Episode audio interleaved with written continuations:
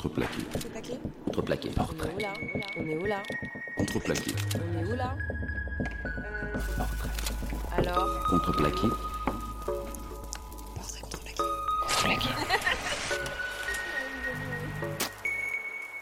Alors Sophie, on est où Alors on est à la Fondation Cartier. Euh, dans quel arrondissement Je sais pas, le 6e arrondissement je pense. Et on est plus spécifiquement dans le jardin de la Fondation Cartier qui est juste derrière euh, le bâtiment principal. Et euh, alors pourquoi j'ai choisi cet endroit? Je me pose mes propres questions.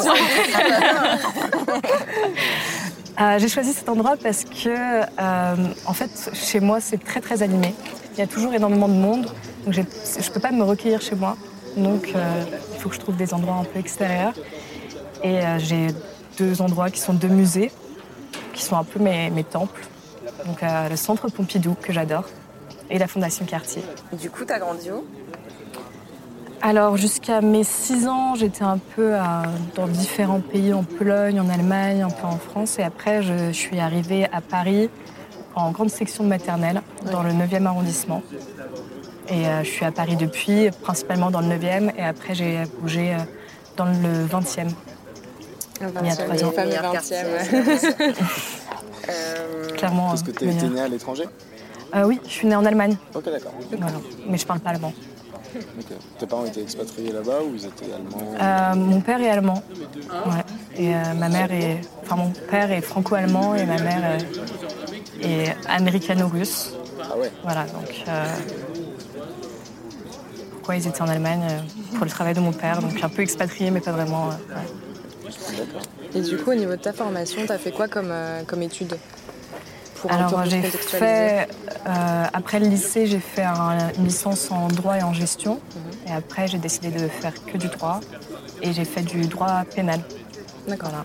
Et là, t'as fini ou t'es. Bah là, je suis à la fin de mon année de césure. Parce qu'à la fin de mon Master 2, j'ai décidé de prendre une année un peu, euh, un peu euh, off pour moi. Pour, voilà, pour euh, prendre du temps à réfléchir à ce que je voulais faire. Et euh, je vais reprendre le droit l'année prochaine, euh, a priori. Le droit, c'est quelque chose que tu as toujours voulu faire ou c'est un truc qui arrive au niveau du post-bac en fait, il y avait deux métiers qui m'intéressaient quand j'étais au lycée. C'était l'architecture et juge. Je voulais faire juge des enfants. Donc, vu que je suis pas dans une famille artiste, euh, tout ce qui est métier un peu artistique, c'est euh, grosse prise de risque, faut pas le faire. Donc euh, voilà, droit, euh, ça allait. En plus, j'avais fait- j'ai fait droit gestion et on est plus tourné entreprise dans la famille, donc euh, c'était bien. Et finalement, voilà, j'ai- je me suis un peu écartée de ça. Donc, du coup, le côté artistique, c'est un peu quelque chose que tu cultives toi de ton côté. Là, on est à la Fondation Cartier quand même. Ouais. euh, Bah oui, j'aime beaucoup. Enfin, je sais pas si on peut dire j'aime beaucoup l'art. J'aime beaucoup. non. Non, parce que enfin, il y a beaucoup de choses. l'art. euh, Ouais, mais j'aime beaucoup la Fondation Cartier spécifiquement. J'aime beaucoup les expos, euh, voilà, d'architectes, euh, la photo, j'aime beaucoup aussi. Ouais, enfin, j'aime beaucoup faire des expositions. ouais. Je pense que ce que je peux dire sur mes études, c'est que j'ai toujours essayé de faire beaucoup de choses en parallèle de mes études. Ouais. Euh, beaucoup m'in- m'investir dans l'associatif, pas forcément dans le niveau art, mais plus euh, social. Donc euh, j'ai fait euh, le Génépi, qui est une association étudiante où on pouvait à l'époque intervenir en prison, mais maintenant c'est plus le cas. Après j'étais dans une asso euh, qui aide à, à héberger les, des demandeurs d'asile. Donc c'est réfugiés bienvenus. Donc si vous voulez héberger quelqu'un chez vous, un demandeur d'asile, vous pouvez toujours les contacter sur internet. D'accord. C'est une super asso. Voilà, et donc j'ai toujours. ouais. Enfin, je j'ai jamais. J'avais vu autour de moi des gens qui sont voilà, très droits, enfin, pas- pas- qui passaient leur journée à parler de leurs examens, de, de leur futur, des, des- des cabinets d'avocats. Moi, par exemple, je connais aucun nom de cabinet d'avocat, je connais aucun nom d'avocat, de quasiment aucun nom de, de juge. Ah, mais tu t'éloignes un peu plus euh, du, du côté scolaire aussi, et puis tu vas faire tes propres expériences et te rapprocher de fait de plus de- des gens, quoi. Voilà, Enfin, c'est ça. C'est ce que j'ai Et c'est pour ça, comprendre, ouais. voilà. et aussi coup, pour ça le choix du droit pénal qui est quand même plus proche euh, des gens. euh. Donc, ouais. Et l'année de césure, donc, du coup, dans tout ça, c'était parce, c'était, euh, parce que tu doutais de ton projet professionnel ou c'était pour justement Ouais. pouvoir entretenir ce truc parallèle à côté des études, enfin, de faire plein de choses et... Bah, c'est euh, parce que, enfin, vu qu'en France on n'a pas cette année post-lycée, Ouais. pour euh, prendre du recul, je m'étais vraiment lancée dans le droit comme ça. Et euh, à la fin de mes études, j'aimais bien ce que je faisais, mais j'étais pas vraiment sûre. Donc c'est un peu une, année de remise à zéro. Qu'est-ce que je veux vraiment faire? Donc moi j'aime beaucoup les enfants, donc je voulais travailler avec des enfants. donc je suis allée, vu que je faisais du droit pénal, je suis allée vers les mineurs délinquants. J'ai fait un service civique avec, dans un centre éducatif fermé pour mineurs délinquants. Et quel rôle tu avais, toi, dans ces assos exactement? Parce que... Dans le service civique, euh, normalement, j'étais censée organiser des activités. Mais euh, c'est très difficile de trouver sa place parce que bon, c'était un milieu assez macho. Les éducateurs étaient principalement masculins. Les éducatrices ne tenaient pas vraiment là-bas parce que voilà, c'était un cadre un peu macho. Et du coup, de faire sa place en tant que nouvelle, en tant que jeune de, Paris, euh. c'était quasiment impossible. Et il y avait une énorme inertie. En fait, ils s'occupaient pas vraiment des jeunes. Il y, avait beaucoup de, ils passaient beaucoup de temps sur leur portable, les éducateurs. Ils organisaient pas énormément de choses pour les jeunes. Et, du coup, pour moi, c'était impossible d'organiser quoi que ce soit. Donc, j'ai vraiment été un peu en inertie là-bas. C'est pour ça que j'ai arrêté. Donc euh, on sait que tu es à l'origine du podcast euh, S'explorer. Euh, alors comment c'est né en fait ce projet-là? Parce que ça fait un, petit moment là que tu travailles dessus. A déjà plusieurs épisodes. Est-ce que tu peux un peu plus nous en parler La naissance Comment tu, toi tu, interroges les gens Pourquoi Ok. Alors la naissance, c'est un peu un ensemble de choses. Je dirais que sur la question du sexe, j'avais l'impression que tout le monde avait un peu. Il y avait un peu ce non-dit où tout le monde le fait, enfin la plupart des gens le font, tout le monde est censé savoir le faire, mais en fait personne n'en parle. Et du coup, enfin, en fait, comment tu es censé savoir le faire si tu n'as pas d'éducation sexuelle, à part euh, voilà, des bribes qu'on peut avoir euh, à gauche, à droite, pour euh, du porno, pour les gens qui regardent le porno, des comédies romantiques pour ceux qui en regardent, d'autres sources, mais c'est toujours un peu des bribes. Et euh, donc voilà, j'avais un peu euh, ce, manque personnel. C'est ce que je dis dans l'introduction de mon podcast, que voilà, genre j'ai, enfin, cherché un podcast sur le sujet que j'en avais pas trouvé à l'époque, parce que ça se développe vachement, vachement plus maintenant. Euh, et du coup, en fait, moi, j'en parlais pas du tout dans mon entourage. Et en fait, c'est ma grande sœur, une fois, qui m'a dit Bon, ben, je rassemble le. J'appelle la première, la première portée. Mais en gros, ma, mes, j'ai cinq frères et sœurs et les euh, quatre, plus grands et deux plus petits. Donc elle a dit on, se rassemble entre les plus grands et on va parler de euh, sexualité. Et en fait, on en a parlé voilà, hyper simplement. Et c'est là en fait où euh, je me suis rendu compte que on va dire qu'il y a on va dire qu'il y a deux types de personnes. Il y a des personnes qui pensent qui partent de l'a priori que leur expérience personnelle est un peu universelle. Mhm. Et ceux qui ont l'impression un peu d'être l'exception et d'être un peu bizarre à vivre des choses voilà, enfin, d'être les seuls à les vivre. Et euh, bah là, typiquement, moi, je suis du genre à penser que, que je peux comprendre tout le monde et que tout le monde peut me comprendre et qu'on vit tous la même chose, un peu. Et en fait, je me suis rendu compte que non. Parce que, enfin, pour l'exemple très spécifique, c'est, c'était euh, mes sœurs qui m'avaient dit qu'elles pouvaient donc jouir en une minute sans euh, penser à quoi que ce soit et que c'était hyper mécanique, qu'elles pouvaient vraiment penser à une chaise, enfin, et en même temps se masturber et jouir en une minute. Et moi, je, enfin, en fait, j'étais vraiment abasourdie d'entendre ça parce que moi, c'est pas du tout le cas. C'est énormément imaginatif, avec un support euh, visuel euh, ou euh, imaginatif. Ou, enfin, il me faut quelque chose, quoi. Je peux pas ne pas ne penser à rien et puis ça prend pas du tout une minute. Et du coup, je me suis dit, bon, en fait, c'est moi qui fonctionne comme ça. Ça peut expliquer plein de choses sur ma vie sexuelle. Et je me suis dit, mais heureusement que j'en ai, ai, je leur en ai parlé parce que sinon, j'aurais jamais su que, que c'était ma spécificité. J'aurais toujours cru que bah, tout, le monde, tout le monde est pareil, tout le monde a besoin de quelque chose, de s'imaginer quelque chose. Ça a été initié par tes frères et sœurs, du coup? Ma grande sœur. Par, tes parents, par exemple? Non, parce que chez moi, le, sexe, dans ma famille, c'est tabou. Donc on n'en parle pas du tout. J'ai dit à mes parents que je faisais ce podcast, ils me soutiennent. C'est vrai que ça les fait un peu rigoler. C'est un peu, voilà, ils sont, c'est pas du tout du genre. Euh, c'est un sujet euh, qui, avec lequel ils sont pas du tout à l'aise. Et ils écoutent ou ils te soutiennent malgré Alors, tout euh? Ma mère n'écoute pas. De ce que je pense, c'est juste pas trop son, son genre. Et mon père a écouté les premiers épisodes, sachant que moi je fais l'introduction, je raconte le début de. Enfin, je fais toujours l'introduction, je raconte un peu sur moi. Et que j'ai fait participer aussi d'autres dans la fête de la famille dedans. Donc, euh, mais ça l'a pas choqué autre mesure. Parce qu'en fait, c'est ça dont je me suis rendu compte en faisant le podcast, c'est que voilà, c'est un sujet hyper tabou et que quand je pose le sujet sur la table, il y a plein de gens, voilà, ça les fait un peu rire, ou ils se disent Ouh là là, on va parler de quoi maintenant euh, Mm. On va parler de sexe, enfin, pas, enfin différemment, enfin aller dans les détails. Et en fait, euh, quand tu en parles, bah, c'est une conversation comme une autre. Enfin, il n'y a rien de, y a rien de fou. Tu vois, il y a rien de fou de dire euh, bon bah en fait, euh, j'aime pas qu'on me lâche et tout. Enfin, tu vois, alors que avant de le dire, et ben c'est un peu en mode genre, Ouais. on va parler de cul. Euh, par exemple, au niveau des thématiques, donc tu parlais de, des onérogènes, la masturbation, euh, la pénétration.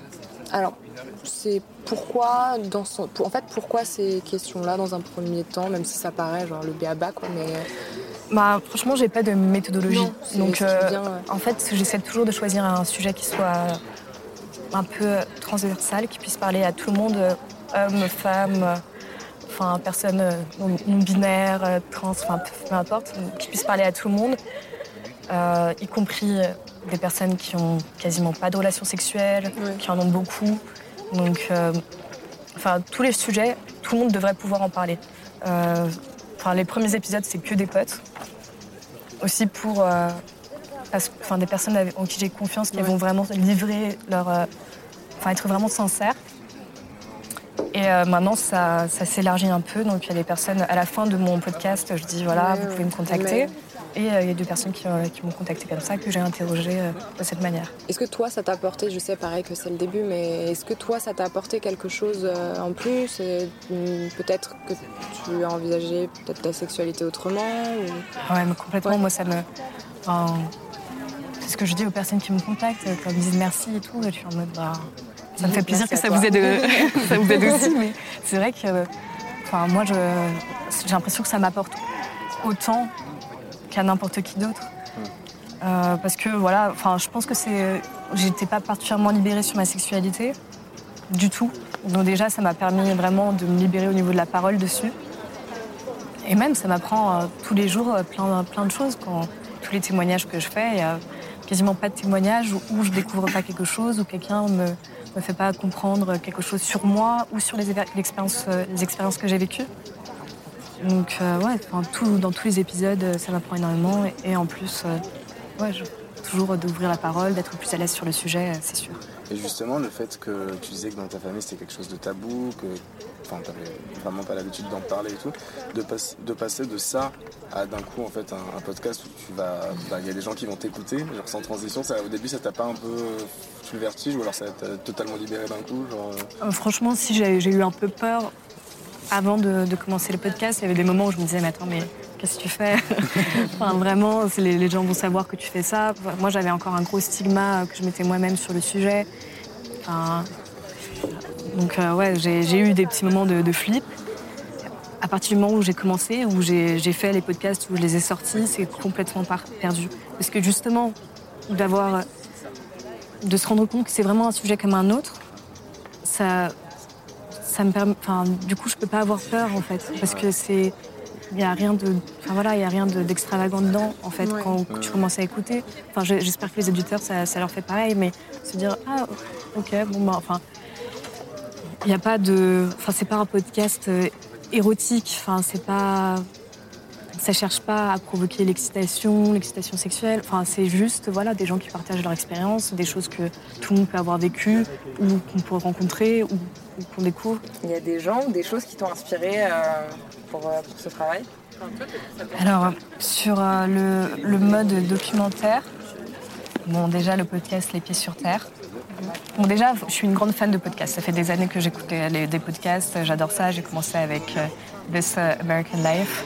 Donc, euh, je suis fan, fan d'eux. Voilà, tous les vieux podcasts américains. euh, enfin, vieux podcasts. Maintenant Enfin, euh, j'adore. Donc après, tous les podcasts Fran- France Culture, c'est grosse source d'inspiration. Les pieds sur terre, LSD. J'adore. Vraiment, euh, ils sont trop forts.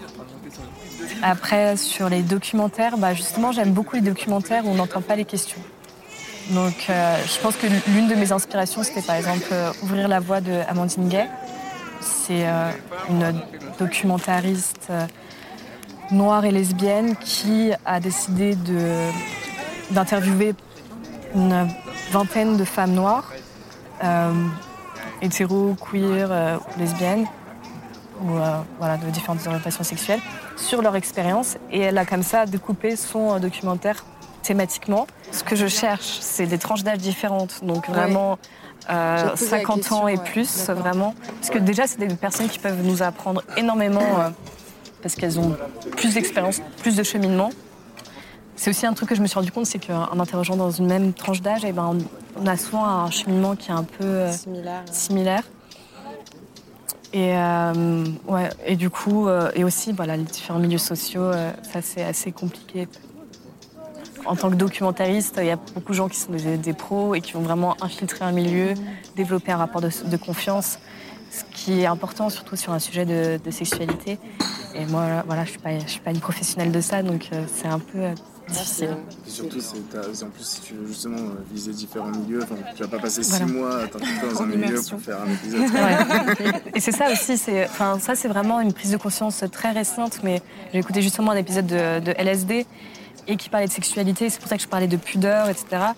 Et euh, donc, moi je suis féministe, je pense que ça s'entend dans, dans le podcast euh, sans que, voilà, sans que je l'affirme. Et, euh, et en fait, euh, du fait de questions que je pose, fait des personnes que j'interviewe, euh, c'est très euh, voilà fémini- féminisme blanc en fait, féminisme bourgeois. Et euh, en fait, ça, ça me satisfait plus. J'ai pas envie de toucher uniquement euh, ce, ce public-là non plus. J'ai pas non plus envie de m'enfermer dans ma vision de comment ça doit- devraient être les choses et justement pouvoir être ouverte à d'autres visions de la sexualité. Je pense qu'il y a une question qui est importante aussi de la ménopause, de la grossesse. Euh, voilà comment est-ce que ça va jouer sur, euh, sur les relations sexuelles, de voir euh, le. Enfin, par exemple, là, j'ai fait un sujet sur le rapport au corps et j'ai pas, j'ai pas pu témoigner de personnes qui avaient vécu de grossesse, alors que en fait, c'est hyper important. Et euh, même, j'ai interrogé euh, quelqu'un sur le rapport au corps et sa femme avait été euh, enceinte et avait accouché. J'ai pas eu la présence d'esprit de lui poser ces questions-là Ouais. parce que voilà, c'est pas mon expérience, c'est vraiment mon point de vue. Et c'est vrai que voilà, il faut vraiment que je me détache, on va dire, de moi, mon expérience, de mes, de mes questions qui viennent de moi, pour essayer de voir plus large euh, et des sujets voilà qui pourront, qui m'ont pas encore touché, mais qui pourront me toucher ou pourront toucher d'autres personnes. Super, merci beaucoup. Bah, merci à vous, c'est un plaisir. Contreplaqué. Contreplaqué. Portrait. On est où là? Contreplaqué. On est où là? Portrait. Alors? Contreplaqué. Contreplaqué.